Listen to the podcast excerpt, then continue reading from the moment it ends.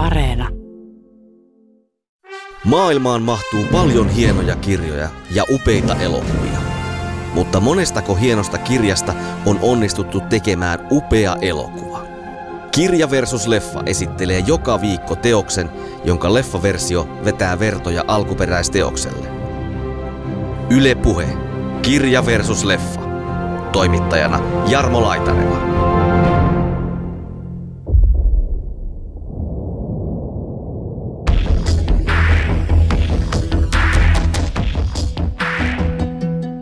Kirjassa erityisesti korostetaan sitä, että miten me ollaan niiden meidän omien ajatustemme sisällä, eikä me tavoiteta sitä yhteyttä toisiin. Mm. Filosofeille tämä on ollut pitkä ongelma, että toisen pään sisälle ei pääse. Helena jotenkin melkein toivoisi, että Matti olisi miehekkäämpi kuin mitä hän sitten onkaan, Nimenomaan. kun hän omaksuu mm. sen kotirintamamies miesroolinsa. Ja Helenahan jotenkin ehkä, ehkä toivoista näiden loputtomien vatvomisten ja tunnekeskustelujen ja hierontojen ja ruoan laittamisten sijaan, niin se mies ottaisi ja lähtisi kapakkaan tai tekisi jotain, jotain, jotain miehekästä. Joo, niin se toisten mielen välinen kuilu näyttäytyy edelleen aika syvänä tuossa. Ja siis sama koskee kiinteistövälittäjää, joka kun kuulee siitä, että kaupat onkin tehty ohi hänen sopimustensa, niin haluaa ehdottomasti saada sen oman välittäjäpalkkionsa sieltä ja omasta ei niin vaan luovuta. Kun mulle tuli mieleen tästä, että miten kirjallisuudessa perinteisesti on käytetty taloa, niin talo on usein ihmisen mielen symboli. Et etenkin niin tällainen näkemys ihmisen mielestä jotenkin kerroksisena. Paitsi Matin myös muiden ihmisryhmien suhteen. Tragedia on se, että miten kaikista näistä ihmisistä tulisi se me. Kaikilla on nurmikko, kaikilla on koira, kaikilla on sadan tuhannen markan auto, kaikilla on kaksi lasta, kaikilla on ruohonleikkuri. Kaikki pelkäävät, että joku tulee ja vie kaiken.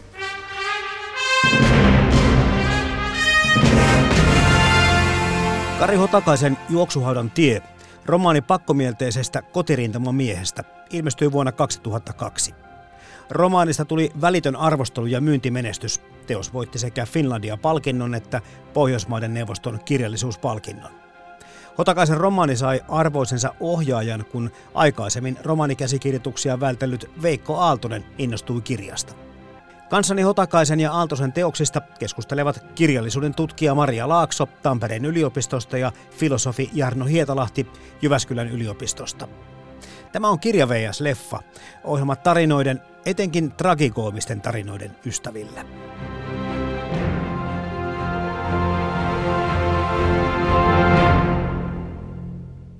Peruspehmo Matti Virtanen kilahtaa vaimon kritiikin seurauksesta ja yksi nyrkinlyönti karkottaa vaimon ja tyttären kotoa. Ja tavallisesta virtasta kasvaakin pakkomielteinen kotirintama mies. Matin elämä täyttyy sitten talon etsimisestä ja sitä kautta perheen takaisin saamisesta ja sitä mukaan kun talon hankinta tässä kirjassa etenee ja myöskin elokuvassa Matti Virtasen pakkomiele pahenee.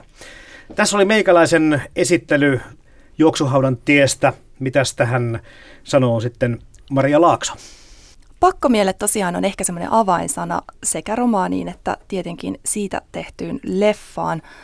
Jotenkin kuitenkin ehkä romaanissa se pakkomiele on esitetty vähän kepeämpään sävyyn, että nyt kun katsoin pitkästä aikaa uudestaan tämän ää, elokuvan, niin tota, olin hämmästynyt, kuinka vakava se oli ja kuinka jotenkin Matti niiden omien pakkomielteidensä riivaamana niin vaikutti melkein psykoottiselta mm-hmm. sen leffan kuvaamana. Ja ehkä tämä johtuu myös elokuvan elokuvan kertomiskeinoista, että siinä jotenkin niin kuin näytettiin hänen sisäistä maailmaansa sellaisina kaikenlaisina kuvitelmina ja fantasioina, jolloin siitä tuli astetta, astetta sairaampi kuva siitä Matin mielestä kuin mitä sitten tuossa romaanissa. Joo, ei se ihan terveeltä kaverilta tuntunut. no ei. Tämä. Jarno Hietalahti, sullakin tässä muutama ajatus ennen kuin lähdetään kirjaa käymään läpi.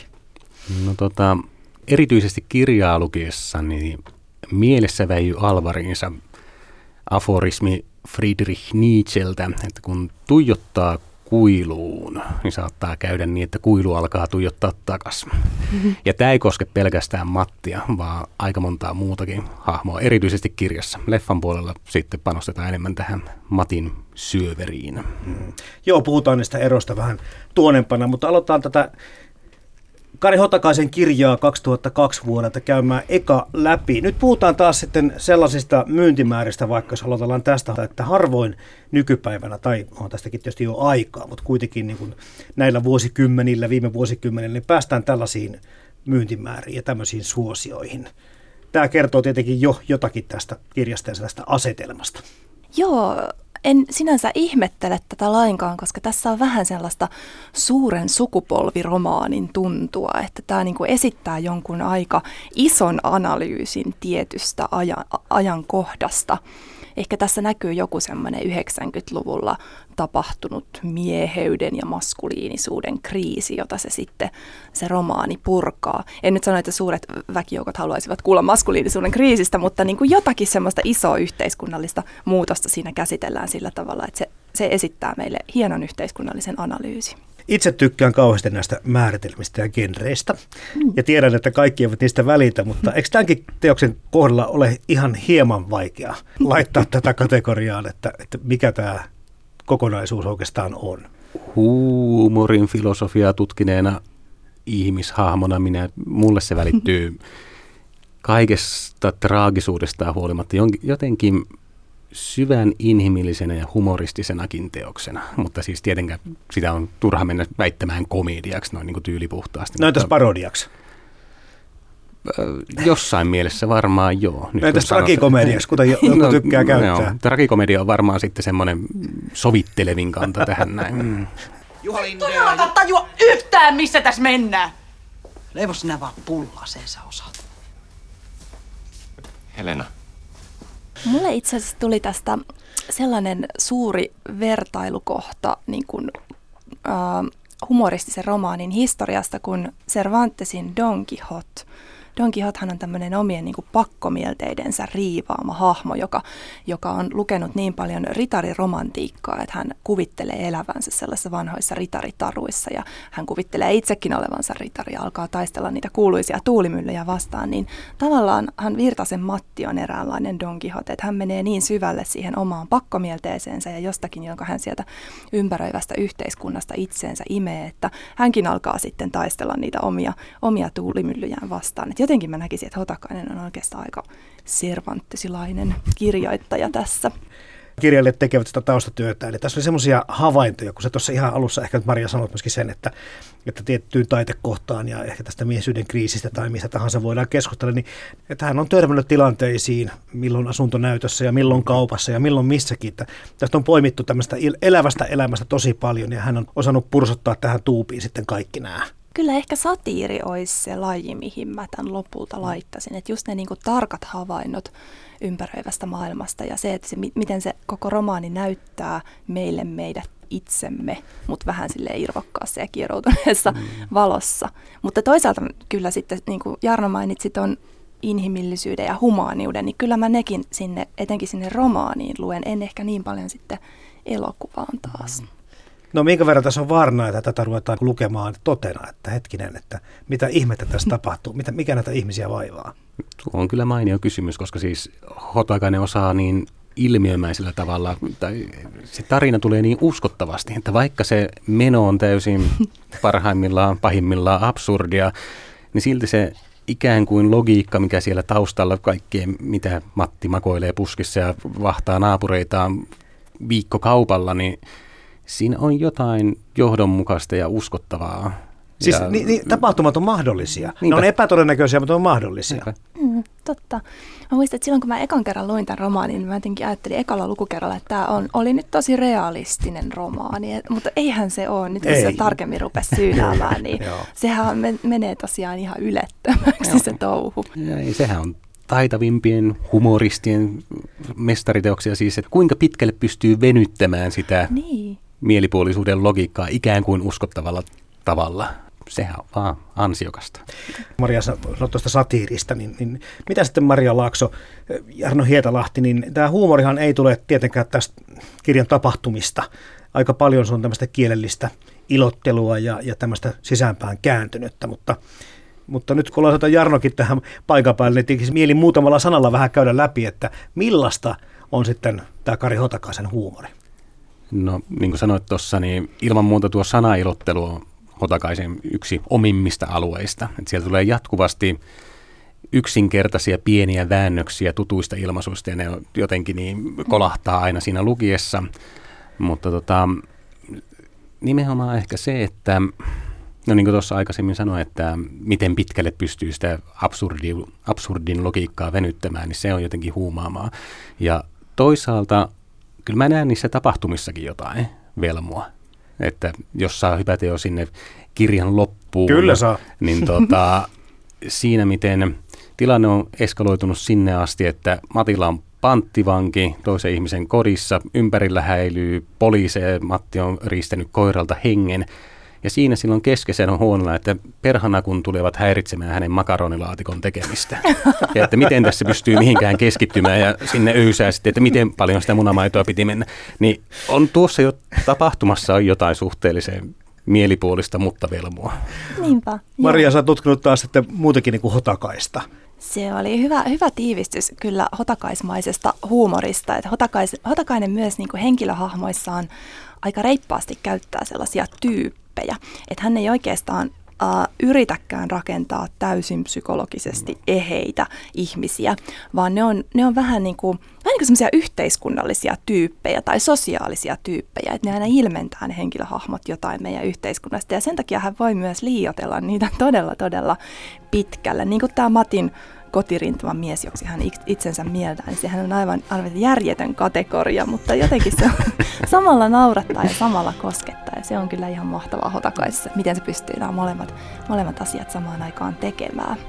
Se, mistä tuossa Jarno sanotkin aikaisemmin siitä, että tämmöiset niin sota-aiheet tai tämä meidän menneisyytemme, niin, niin tottahan se on nerokkaasti tämä rakennettu tämä kuvasto tässä juoksuhaudan tiessä, kun miettii, että minkälaisia asioita hän niin ottaa sieltä vanhasta historiasta, sota-aikaista historiasta mukaan tuo tähän päivään. Mm. Niin tämä kuvasto, sanasto, niin tämä on niin kuin myöskin niin suomalaista kuin olla ja voi. Kyllä, ja siis no, jo termi tuo kotirintamamies, niin siinä on taas yhdistelty niin mainiosti teemoja. Rintamamies, kotirintama, ja aivan.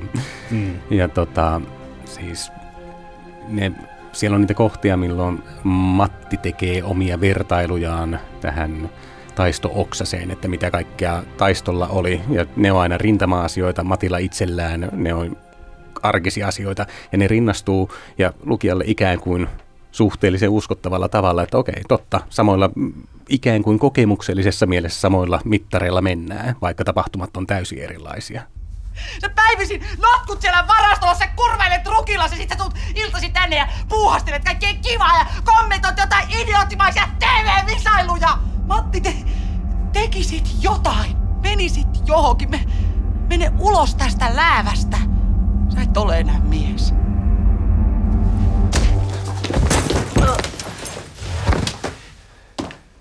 Elokuva itseni yllätti tämä tieto, että Kari Hotakainen ajatteli tästä leffaa jo kirjan kirjoittamisen vaiheessa. Tämä oli mulle uusi tieto. Tämä tuntuu tämä tarina toimivan kyllä, kyllä molempina.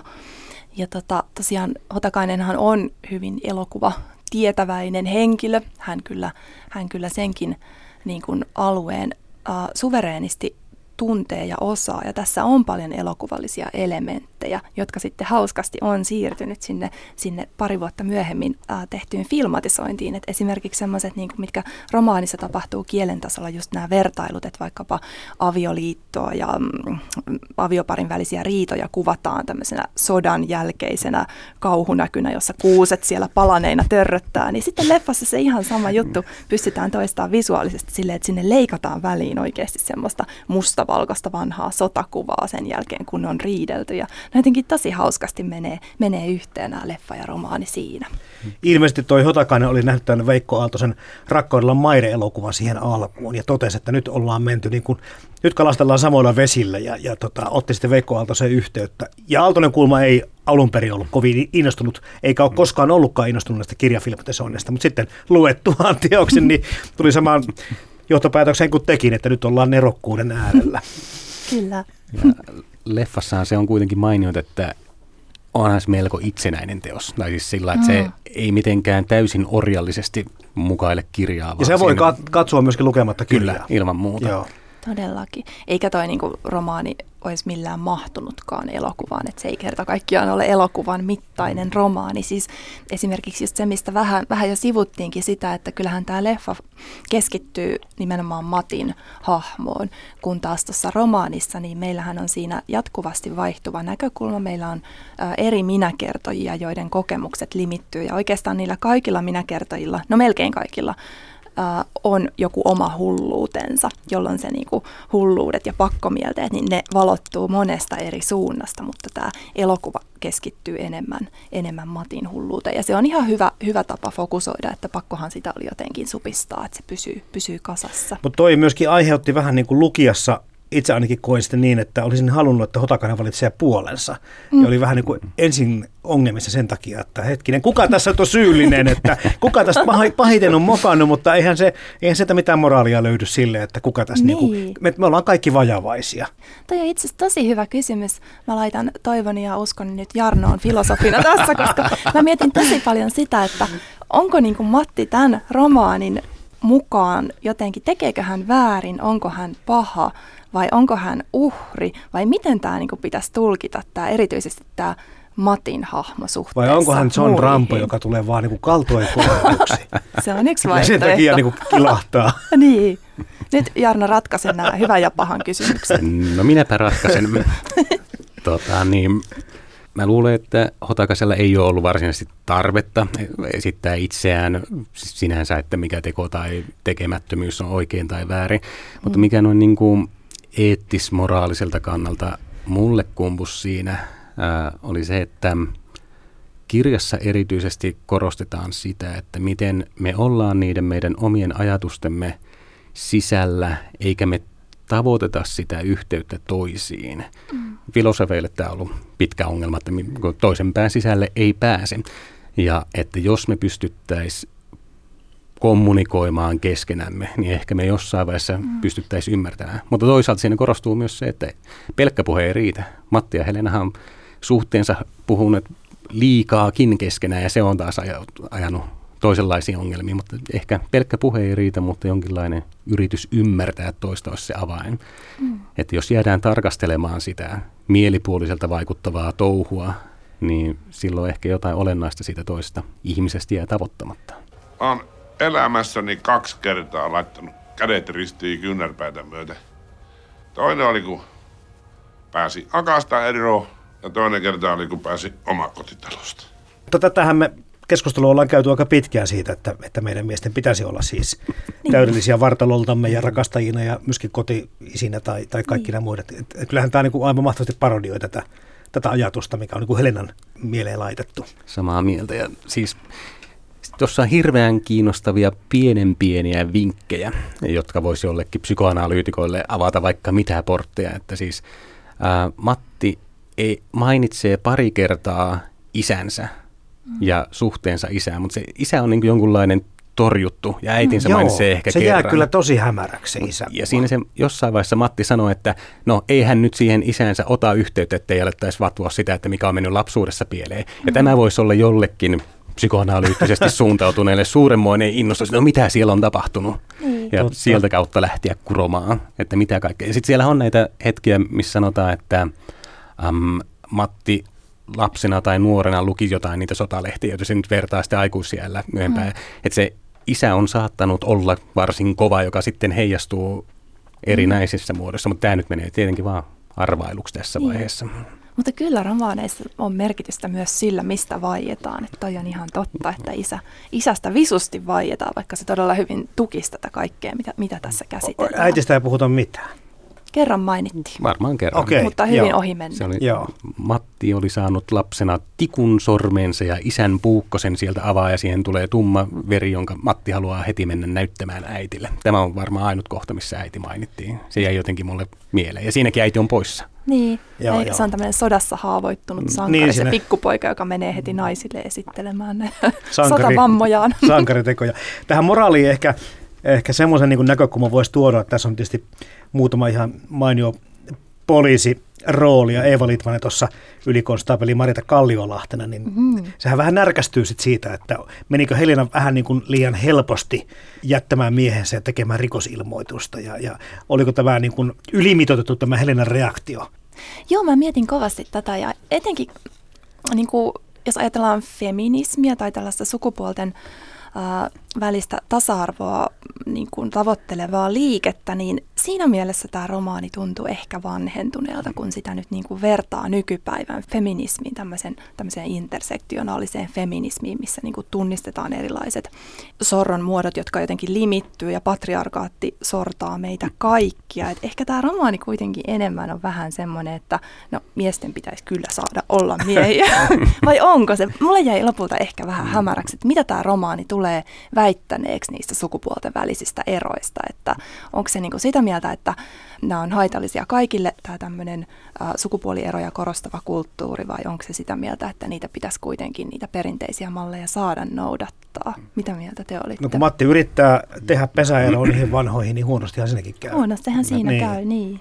Ja sitten on toisaalta kiinnostavaa se, että samalla kun Matti on yrittänyt omaksua näitä hoivaamiskäytänteitä, niin sitten toisaalta Helena – tekee vähän samankaltaisia asioita kuin mitä Matti siinä riidan kärjestyssä. Ei ihan sama yhtä vakavasti, mutta sillä että eron jälkeen, kun Helena on heidän tyttären Sinin kanssa, niin pari kertaa käy niin, että Sini sanoo jotain väärin, piirtää väärillä, vääränlaisen kuvan, ja Helena hermostuu ja heittää Sinin sohvalle, Kyllä. mikä on jonkinlainen väkivallan teko. En sano, että se nyt on, pitää sanoa, että se on samanlainen teko kuin toisen lyöminen, mutta mm. joka tapauksessa lapselle todennäköisesti aika kammottava teko. Mm. Ja sitten tulee Helenalle heti se halu korvata tehty paha, auttaa sitä ja tehdä kaikki takas kuntoon. Ja tätähän Matti yrittää myöskin. Mutta ei onnistu. Ei. Mm. Joo, ja tähän nyt kiinnostavalla tavalla mun mielestä myöskin tälle Sinille ollaan semmoisia repliikkejä kirjoitettu, että se tökkää se aika arkoihin ja pahoihin paikkoihin. Eli mm. nämä vanhemmat, kun ei kykene sitä sanottamaan kaikki, niin Sini tekee niitä kysymyksiä, jotka on mm. tosi piikkeinä sitten varmasti molemmilla lihossa lasten ja imeväisten suustahan se totuus aina, aina kuuluu. Mutta toi on kyllä totta ja eh, ehkä se on myös aika jännää tässä uh, romaanissa, että jotenkin se miehen tekemä väkivalta, niin se tunnistetaan rakenteelliseksi väkivallaksi, mutta sitten siellä on myös kaikkea, kaikenlaista muuta, muuta väkivaltaa ja epäoikeudenmukaisuutta, jota taas yhteiskunta ei sitten tunnista.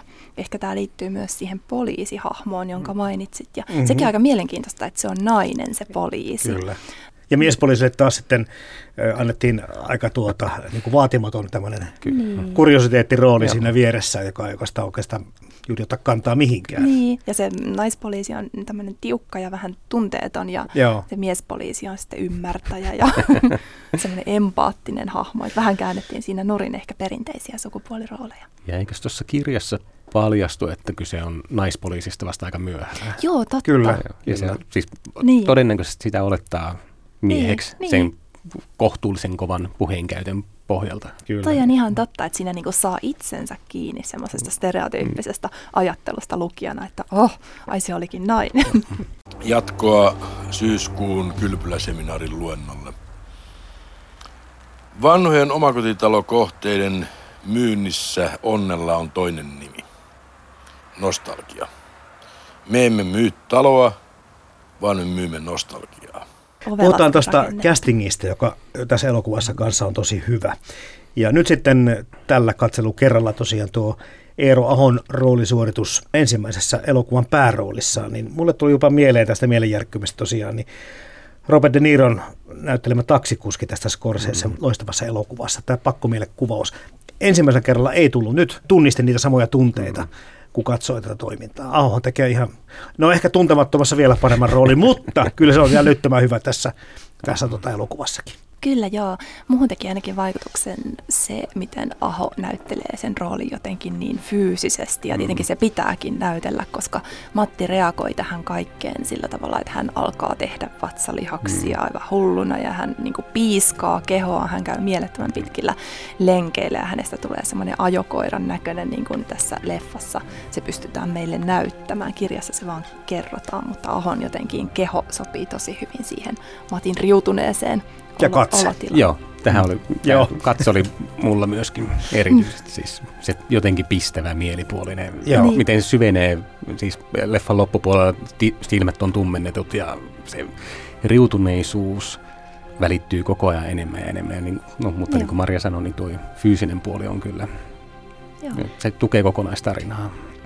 Tuohon pe- huumoriin vielä tuli mieleen se, että kun tästä oli vähän vaikea lukea sitä, äh, jos ei sitä heti niin kuin ymmärrä saternaa ottaa haltuun, niin toi Kari Väänäsen rooli kiinteistövälittäjä Jarmo Kesämaana ja ehkä ennen kaikkea vielä Aake Kalliolan rooli Matin esimies Siikavirenen. Niin niissä on, niissä on vähän tämmöisiä perinteisempiä hahmoja, millä me pystymme niin kuin hymähtelemään ja me ymmärrämme sen niin kuin selkeästi, että nyt, nyt tässä, niin kuin, tässä on semmoinen rento kohta, että nyt voi vähän levätä ja antaa vähän niin kuin naurullekin tilaa tuotavasta keveyttä. Joo, ehkä Aake Kallialalla on sen oma urahistoriansa se hauskuuttajana siinä se tekee vä, ikään kuin välittömästi jonkinlaisen Aivan. lupauksen koomisuudesta, vaikka toki hänellä on monenlaisia rooleja. Mutta hänellä annettiin myöskin leffassa tilaa paljon enemmän kuin Joo, kirjassa. niinpä, kyllä. Siis, ja sikälihän tämä on oikein mainiosti kirjoitettu kirja myöskin, että se jättää tilaa luovalle vapaudelle tuolla leffamaailman puolella. Se, mm. miten ne on kirjoitettu, niin siinä sen pystyy toteuttamaan uskottavasti. Siellä on monia kohtia, missä sanotaan, että Matti mietti, no mä sanoin sille jotain. Näissä puhelinkohtauksissa tuon äh, välimaan kanssa, niin tota, ja ne on toteutettu sitten käs- tota, niin, leffaohjaajan haluamalla omalla tyylillä.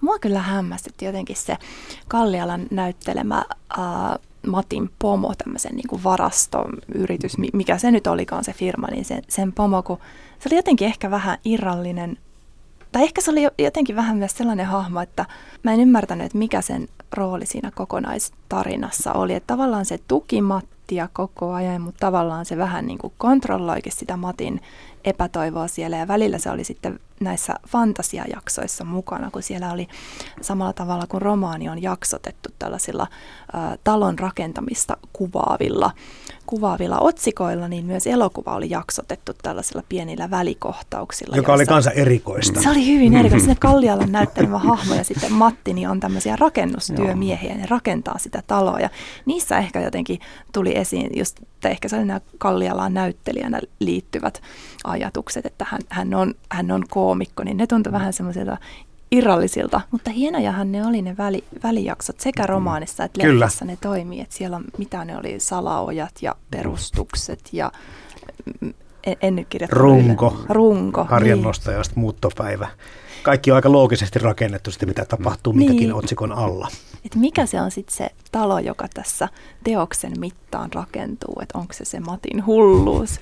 Kun mulle tuli mieleen tästä, että miten kirjallisuudessa perinteisesti on käytetty taloa, niin talo on usein ihmisen mielen symboli. Et etenkin niin tällainen näkemys ihmisen mielestä jotenkin kerroksisena, että se kellarissa siellä on kaikki semmoiset tota, vietit ja sitten siellä jossain ullakolla on sitten järki ja siinä, siinä välissä ihminen operoi, niin oliko tämä sitten se, minkä takia se oli rakennettu myös taloksi tämä teos? Mainio tulkinta. Sitten tietenkin siitä herää lisää kysymyksiä, että mitäs tapahtuu, kun haluaa toisen mielen omakseen. Esimerkiksi mm. väkisin pitää saada talo toiselta vaan otettua omakseen. Niin. Aivan. Niin, ja tästä päästään Taisto Oksasen rooli, jonka Esko Pesonen tekee kanssa hienosti. Veteränä näyttelijä, aika mainion tämmöisen uskottavan rintavan roolin heittää siinä. Mainioita kohtia, että niin kauan kun keppi nousee, niin minähän Niin. täältä lähden sen Niin. tyyppiset. Ja toisaalta sitten se vaimon Martan rooli siinä oli hyvin fyysisesti tehty tuohon leffassa. Et se Niin, oli, Marttahan on jo kuollut, mutta Mm, hän siellä kyllä. kummittelee veteraanin mielessä. Joo. kesämaa ja kiinteistömaailma. Miehitetylle alueelle siirretty siviiliväestön tilanne. Nyt hyökkäyssodan kynnyksellä on löydettävä vihollisen heikot kohdat ja oltava valmis koukkaamaan tämän selustaan. Mennään niihin teidän varhaisiin kokemuksiin, että itse sanon suoraan, että toinen lukukerta niin, niin sai kiinnostumaan paljon enemmän näistä ilmiöistä ja musta tuntuu, että mä sain sitä paljon enemmän tällä kertaa. Leffan kanssa kävi ehkä vähän toisinpäin, mutta miten te muistatte Maria Laakso ja Jarno Hietalahti sitten ottaneenne näitä teoksia haltuun aikoinaan? Mä en lukenut ihan tuoreeltaan tätä romaania silloin, kun se tuli, mutta kuitenkin siinä vuoden, vuoden parin sisään mä innostuin äh, parikymppisenä tosi paljon hotakaisesta ja niitä, niitä ahmin kyllä toinen, toinen toisensa jälkeen ja se iski, iski muhun kyllä ihan täysillä. toi ei kyllä ollut heti mun suosikki, että mä jotenkin olin jopa vähän pettynyt siihen, että tämä ei ollut ihan niin villi kuin mitä ne vanhemmat hotakaiset on kuvittelussaan ja irrottelussaan. Että siellä on esimerkiksi sydänkohtauksia romaanissa, jossa kuvataan niin kuin Helsingissä kummiseta elokuvaa ja se on ihan, ihan crazy asetelma. Ja joku Buster Keaton, hänen taitaa olla ensimmäinen aikuisten romaani, niin siinä Buster Keaton on paitsi Buster Keaton, mykkäkoomikko, niin hän on myös Vantaalla työskentelevä varaosa myyjä. Ja, siis niin kuin, hän on sen näköinenkin. Mutta sitten tämä tuntui jotenkin paljon realistisemmalta ja ehkä vähän kesymmältä silloin, kun luki sen sitten kaikkien näiden villimpien teasten jälkeen. Mutta tota, nyt sitten myöhemmin mä oon sen lukenut useampaankin kertaan sen jälkeen, että joka lukukerralla mä oon sieltä löytänyt aina uutta ja ymmärtänyt sen, sen hienouden, että kyllä mä arvostan sitä teoksena tosi, tosi paljon ja siitä nautin hirveästi. Ja ehkä tähän liittyy myös sellainen, että jotenkin silloin kun se luki parikymppisenä kirjallisuuden opiskelijana, niin se kokemusmaailma, mitä tässä kuvataan, oli niin kaukana siitä, millaista elämää itse eli. Et ehkä sitä on jotenkin selkeästi keskiluokkaistunut ja asuu itse omistusasunnossa, että sitten tuntuu, että nuo satiiriset piikit vähän niin kuin osuu itseäänkin lukiessa, että ymmärtää paremmin, että mistä, mille tässä oikein irvaillaan.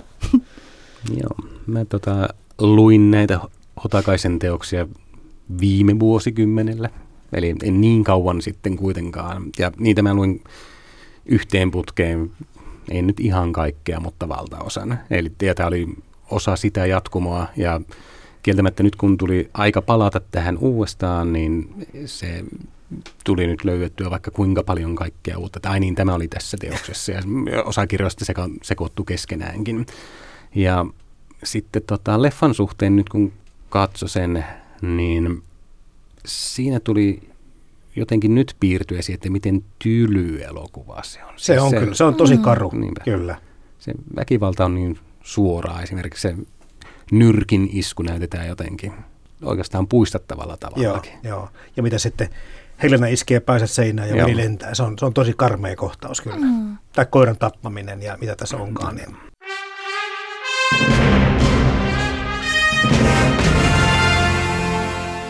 Kansleri Kari Hotakaisen ja Veikko Aaltosen juoksuhaudan tieteoksista keskustelevat kirjallisuuden tutkija Maria Laakso Tampereen yliopistosta ja filosofi Jarno Hietalahti Jyväskylän yliopistosta. Yle Puhe ja Yle Areena. Kirja versus leffa. Toimittajana Jarmo Laitaneva.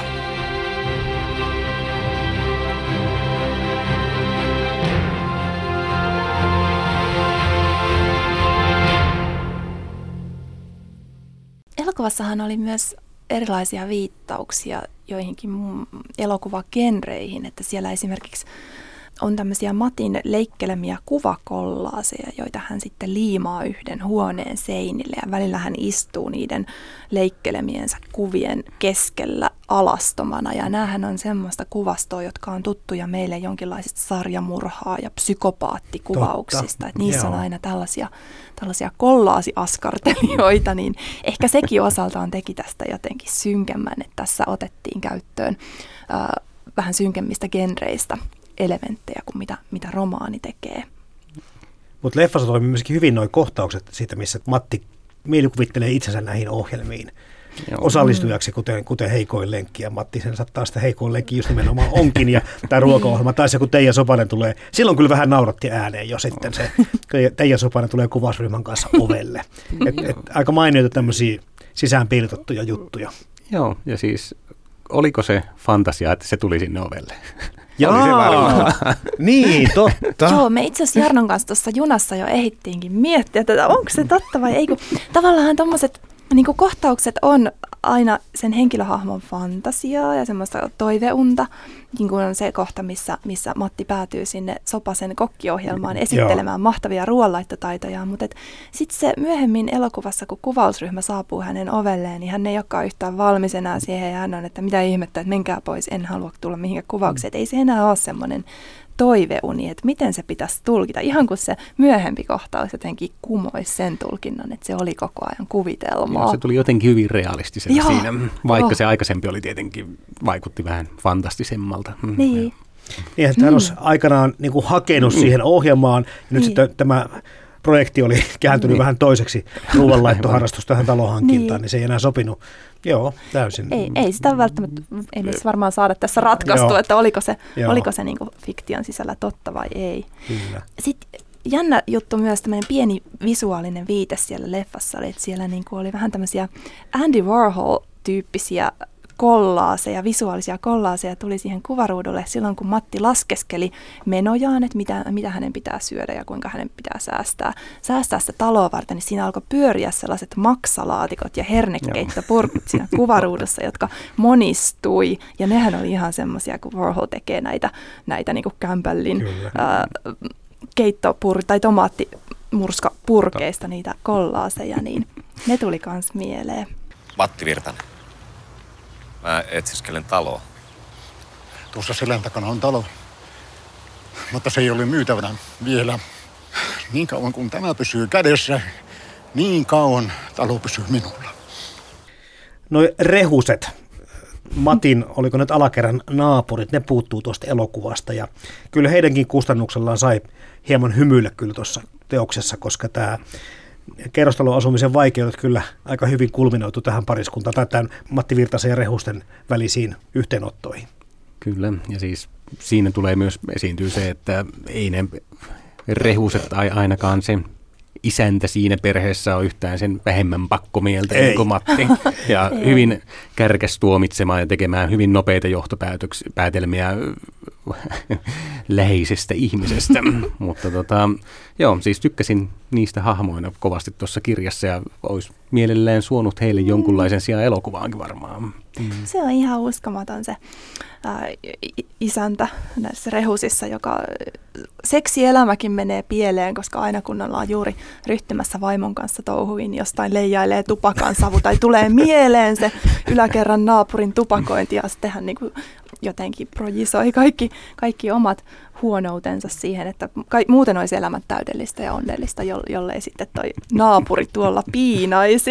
Muistakin oli myöskin kiinnostavaa se, että miksi se tupakointi oli niin vahva osa Matti Virtasen persoonaa, koska hän on kuitenkin tälleen kova kuntoilija ja tämmöisten terveiden ihanteiden vaalima kaveri. Et sit vähän niin kuin ihmeellisellä tavalla se oli siihen otettu niin, kuin niin näkyvään rooliin. Mulle tuli siitä lähinnä mieleen se, että kyse olisi tästä hahmon ristiriitaisuudesta, mm, joka Joo. riivaa koko ajan tavallaan. Että se Niin. voisi olla tämmöinen ulkoinen merkki siitä. Niin. Se oli myös leffaa hauskasti saatu, että se kävi lenkillä ja sillä oli vaan niinku sortsit ja ilman paitaa siellä veti, mutta silti se kaivoi jostain sieltä sortseistaan se röökiaski ja pisti tupakaksi kesken, kesken lenkin. Tänään niinku. Siis muuten rehusista vielä täytyy sanoa, että tosi jännällä tavalla tässä syntyy myös erilaisten asumismuotojen välinen semmoinen pieni sodankäynti tässä romaanissa, että kun meillä on Meillähän on kaksi tämmöistä isompaa porukkaa. Meillä on ne rehuset, jotka on kerrostaloasujia, joiden osiot on nimetty aina he. Ja sitten meillä on tällaiset niin kuin omakotitaloasujat, joita Matti sitten puolestaan lähtee piinaamaan, jotka on, äh, heidän osiot on aina nimetty sanalla ne, he ja ne. Ja kuten huomataan näistä termeistä, niin hän on aina niin kuin Matin ulkopuolella. Että Matti itse putoaa näiden kaikkien asumiskategorioiden ulkopuolelle. Hän epätoivoisesti haluaisi päästä niihin sisään, mutta ei. Hän on heidän ja ö, niiden ulkopuolella. Hän on, hän on kaikesta ulkopuolinen, kun taas näillä toisilla, esimerkiksi niillä omakotitaloasujillahan oli mahtava hauska. Niillä oli tämmöinen oma lehti, Pihapiiri, pihapiirilehti joka, jo, jossa he sitten vaalivat tätä omaa elämäntapaansa ja paheksuivat kaikkia, jotka asuvat kerrostaloissa tai, tai rivitaloissa. Et nämä oli myös tämmöisiä luokka-asetelmia, Kyllä. mitkä Kyllä. liittyi tähän Tärkein, tärkeä homma lehden toimittajilla, piirtää ne rajat ja pysyttää ne aidat sen omakotitaloalueen ulkopuolelle, että sinne ei vaan kukaan kerrostaloasuja saati tupakoitsija tai mikään muukaan niin pääse Ja sitten siinä on se jo riskinä, että sieltä ongelma on se, jos kerrostalosta näkyy, näkee sinne. Aivan, joo. Mä kirjoitin jopa ylös tällaisen kohdan, mikä on Ote Matin tekemistä muistiinpanoista. Kaikilla on nurmikko, kaikilla on koira, kaikilla on sadan tuhannen markan auto, kaikilla on kaksi lasta, kaikilla on ruohonleikkuri. Kaikki pelkäävät, että joku tulee ja vie kaiken. Pihapiirilehti on pelon päääänen kannattaja. Niin, se omakotitaloasujan suurin pelko on, että menettää Niin, sen, minkä on niin. saanut. Kyllä. Ei vaikuta mitenkään kovin Ei. idylliseltä elämältä. Ei. Se vaikka Matti sitä niin kovasti tavoitteleekaan. Kyllä. Paitsi Matin myös muiden ihmisryhmien suhteen. Tragedia on se, että miten kaikista näistä ihmisistä tulisi se me. Taisto sai uuden mahdollisuuden. Tontin ja tyyppitalon valmiit piirustukset. Minä sain koulutuksen ja pakkosiirron pikkukylästä kaupungin kerrostaloon.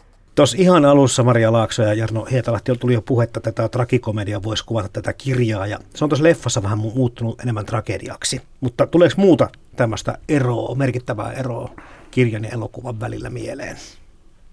Jotenkin lähtökohtaisesti tietysti niin elokuva kuvaa kuitenkin useimmiten enemmän toimintaa ja kirjassa pääsee sokeltamaan sinne pään sisälle, niin tämän, tämän tyyppinen ero. Toki siis ilman muuta Matin mieleen välillä hypätään niiden fantasiakohtien myötä, mutta ei siinä tule ihan samanlaista tunnesidettä Mattiin. Kirja haluaa tarjota sen mahdollisuuden, että voisi ymmärtää motiiveja teon, tekojen takana, kun taas leffassa se hulluus on jotenkin niin luotaan työtävää, että ei tule mm. kauhean sympaattista väliä Mattiin. No ei. Niinpä. Joo. Ja ehkä myös se Hotakaisen kieli jotenkin liennyttää tätä hulluutta romaanin tasolla, joka ei tietenkään sitten välity ainakaan aivan samanlaisena elokuvaan. Että Hotakaisen kieli on mun mielestä aina ollut hyvin mielenkiintoista, koska se on, se on tavallaan aika semmoista lyhyttä lausetta, semmoista vähän töksähtelevää, niin kuin puhutaan usein tämmöistä koivuklapiproosasta tai mies, miesproosassa, jossa käytetään lyhyttä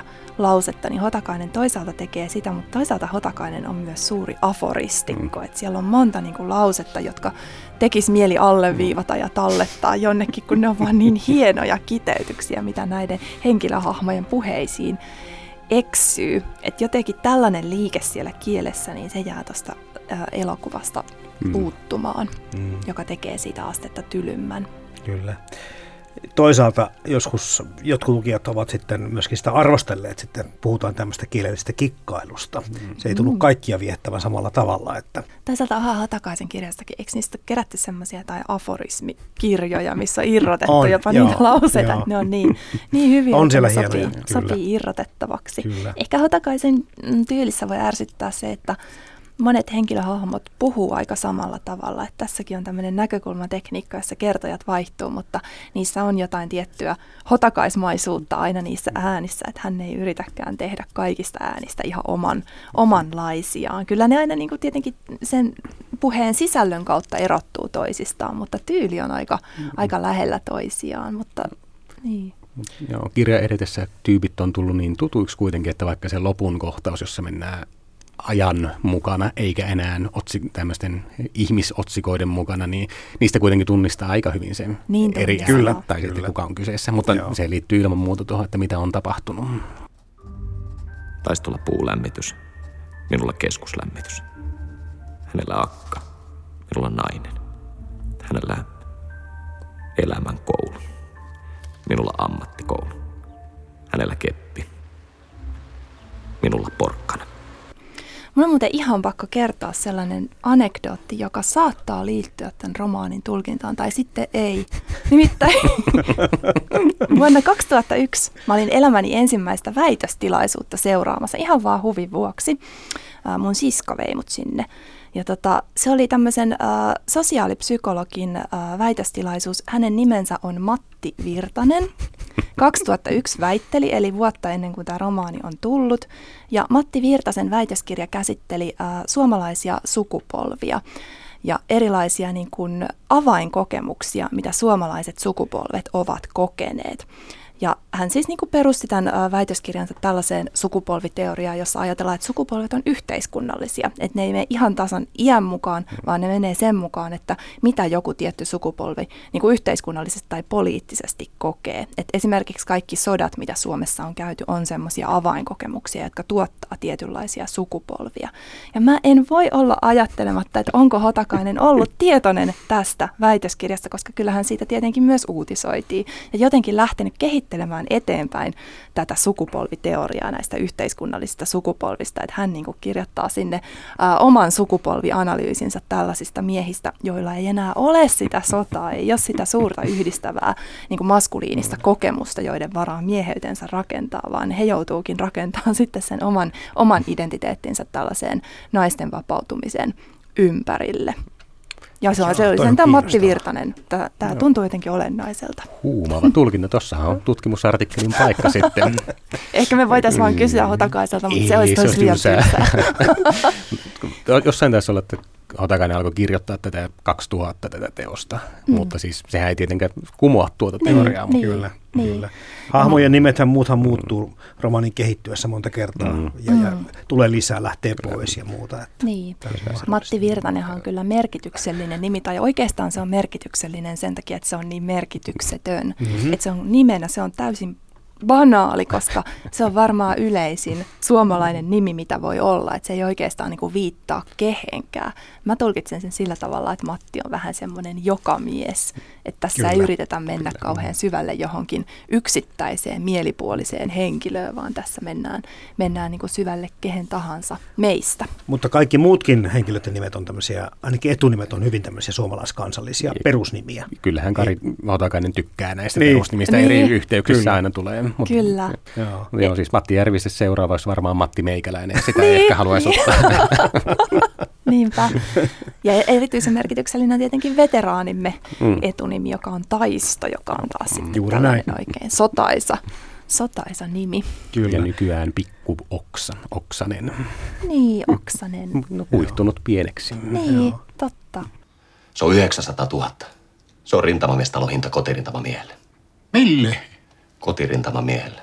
Kuten tuossa pihapiiri omakotitalo lehdestä vähän jo puhuttiinkin, niin tämmöinen omien etujen puolustaminen, niin on se, mutta toisaalta myöskin kerrostaloasujilla ihan samalla tavalla, hekin rehuset ynnä muuta, niin he niin kuin ovat näissä rintaman linjoissaan kaivaneet itselleen ne poterot ja kaikki haluaisi hirveästi pitää niin kuin oman asemansa tai totta kai mahdollisesti parantaa sitä, mutta ei kyllä myönnytyksiä olla tässä kirjassa valmiita kovin helpolla tekemään.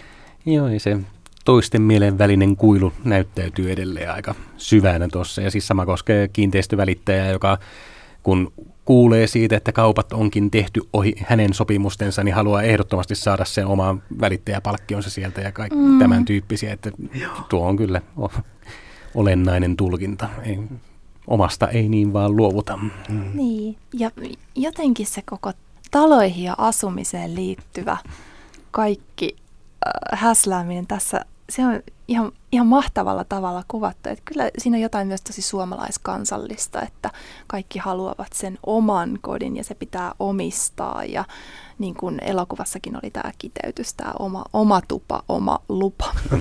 se jotenkin tiivistää, tiivistää sen, että mitä ihmisen tulee elämässään tavoitella. Ja musta tuntuu, että tästä keskustellaan just nyt tosi paljon, että ainakin Hesarissa on joka toinen päivä keskustellaan asumisen kalleudesta Helsingissä, Joo. että nämä niinku teemat jatkuu, ihmiset haluaa edelleen omistaa, omistaa asuntonsa ja olla sitä kautta itsenäisiä ja riippumattomia, että ehkä mikään ei ole ihan radikaalisti muuttunut mm. tämän, tämän teoksen jälkeen. Joo, tässäkin tulee niitä vertailuja siihen, että Helsingissä tämä talo maksaa mitä mm. puolitoista miljoonaa, kun Rymättylässä se olisi 200 000 tai jotain sen sellaista. Mm. Kyllä, ja kirjassa myöskin, ettei tarvitse aina 10 kilometriä tuohon pohjoiseen, niin se hinta on puolet tästä, mitä nyt kesämaa pyytää Niinpä. jostakin talosta, niin, että se niin. aika hyvin tulee esille. Mutta mun mielestä tämä on myös hyvin luokkatietoinen romaani, että ei ehkä sillä tavalla niin kuin marksilaisesti ajatella luokkia, vaan, vaan ne on vähän monimutkaisempia tässä modernissa ajassa, mitä tämä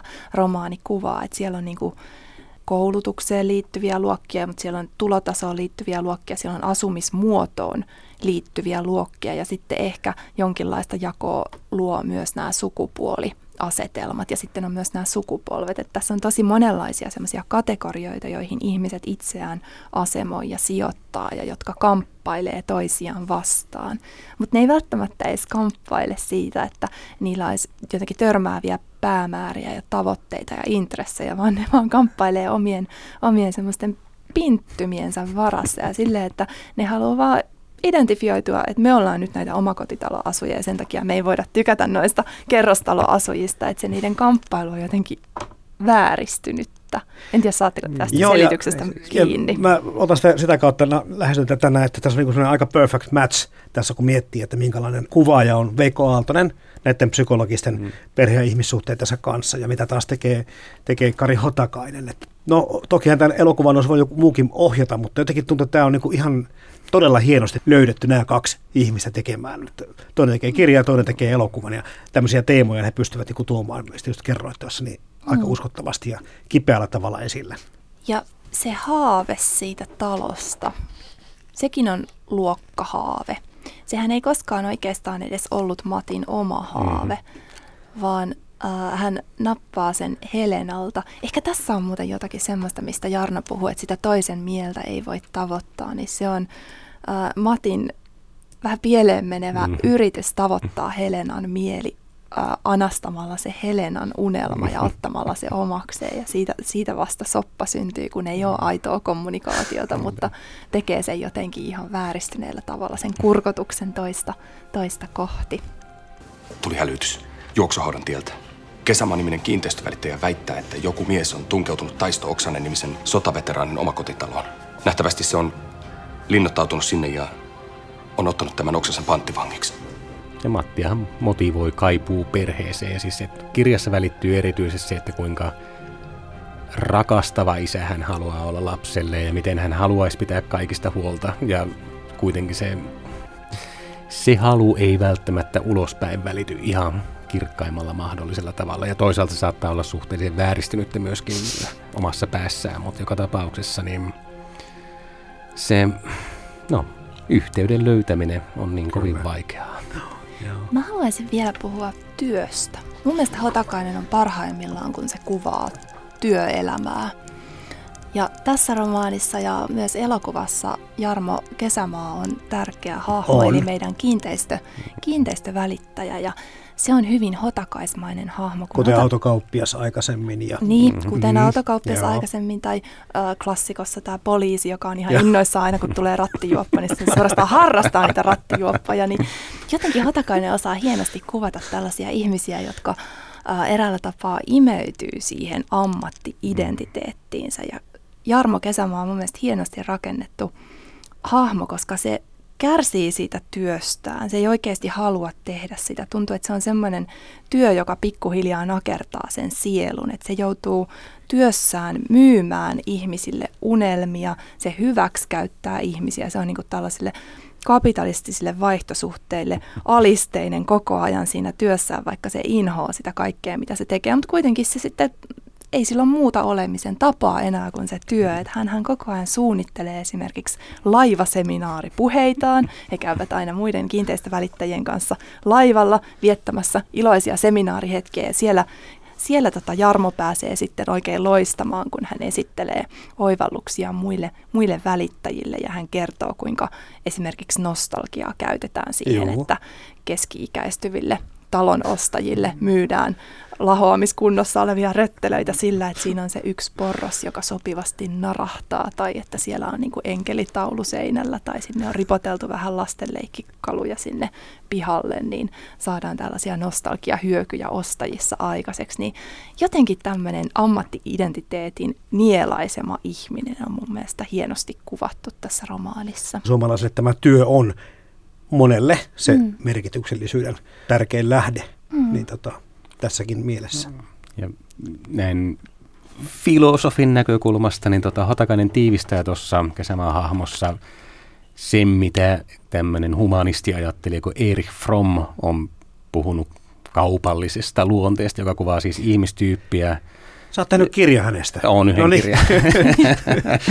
ja tota, että miten tämän tyyppiset ihmiset, se luonnetyyppi on sellainen, että siellä ei ole mitään selkeää identiteettiä, vaan se mukautuu aina tilanteen mukaan. Se työ tuntuu kesämaata tässä mielessä juuri kuvaava. Tosin hänellä on vielä se toive siitä, että tuntis oman itsensä joksikin ja Mm. kaipuu sinne, mikä ylistäroko se nyt oli. Ja et on, Niin. on kaipuu kotiin, mutta tämä yhteiskunnan nykyvaatimukset tuntuu syövän ihmisen sisältä.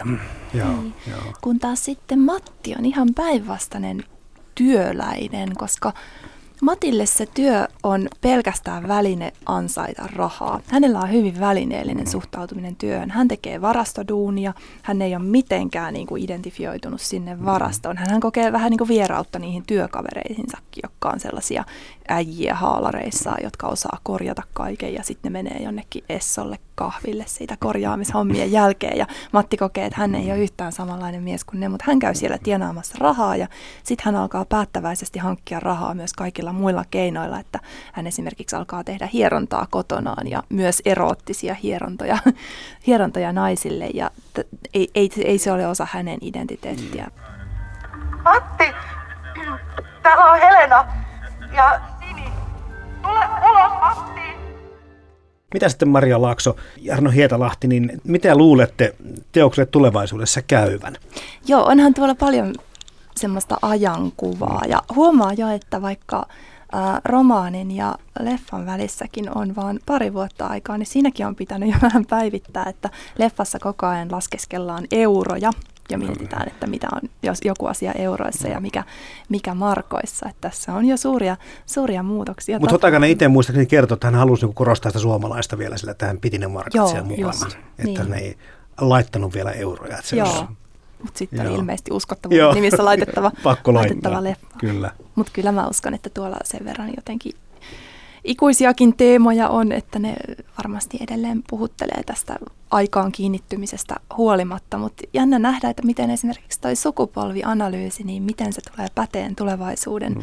miessukupolvien kohdalla, että tunnistaako he sitten itsestään tällaisia kotirintamamiehiä, vai onko tämä jo muuttunut Mm-hmm. ihan, ihan mm. triviaaliksi ja oudoksi tällainen, tällainen kamppailu, että musta tuntuu jo, että jo, että kun itse on ehkä vähän nuorempaa sukupolvea kuin mitä sitten Matti, niin nämä tuntuu vierailta, Kyllä. tällaiset kamppailut. Kyllä niin kuin mun, mun lähipiirin miehet ehkä saavat jo vapaammin tuntea ja No, ei, ei tarvi olla ihan, ihan niin tiettyjen roolien vanki kuin mitä Matti vielä tuntuu olevan. Olisi kiva kuulla, mitä Matti Virtasen kuuluu tänä päivänä. Niin, olisi ihan. Ehkä Hotakainen voisi kirjoittaa jatko-osan. Joo, ei voi hyvin kompata tuota Marian toiveikasta analyysiä ja toivoa samalla linjalla, että tästä löytyy vielä myöhemminkin annettavaa monille lukijoille. Ja tota, kuten sanottua, niin teemathan on aikaa kestäviä kuitenkin, vaikka veikkaisin, että nykysukupuolen tutkijat saattaa pitää jotakin piirteitä vanhahtavana tässä, mutta ei se koko kirjaa antia kuitenkaan Mm. vie. Kyllähän satiiri, semmoinen aikalaissatiiri, mitä tämä mun mielestä edustaa, niin kyllä se helposti saattaa vanhentua, mutta toisaalta kyllähän me luetaan jotain Jonathan Swiftin kulliverin retkiäkin edelleen, ja siitä on sentään aika pitkä aika, että kyllä satiirikin saattaa aikaa, aikaa kestää, ja kyllähän tossakin naureskellaan sellaisille ih- ihmismielen hassuuksille, mitkä ei varmasti ole mihinkään, mihinkään katoamassa. Eli kotikirjastoon kannattaa sijoittaa tosiaan sen kulliverin retkien ja karkan tuota pantakrolin väliin tämä Joo, tulevaisuudessa. Siinä on se paikka. Sinne vaan. Maailmaan mahtuu paljon hienoja kirjoja ja upeita elokuvia. Mutta monestako hienosta kirjasta on onnistuttu tekemään upea elokuva? Kirja versus leffa esittelee joka viikko teoksen, jonka leffaversio vetää vertoja alkuperäisteokselle. Yle Puhe. Kirja versus leffa. Toimittajana Jarmo Laitaneva.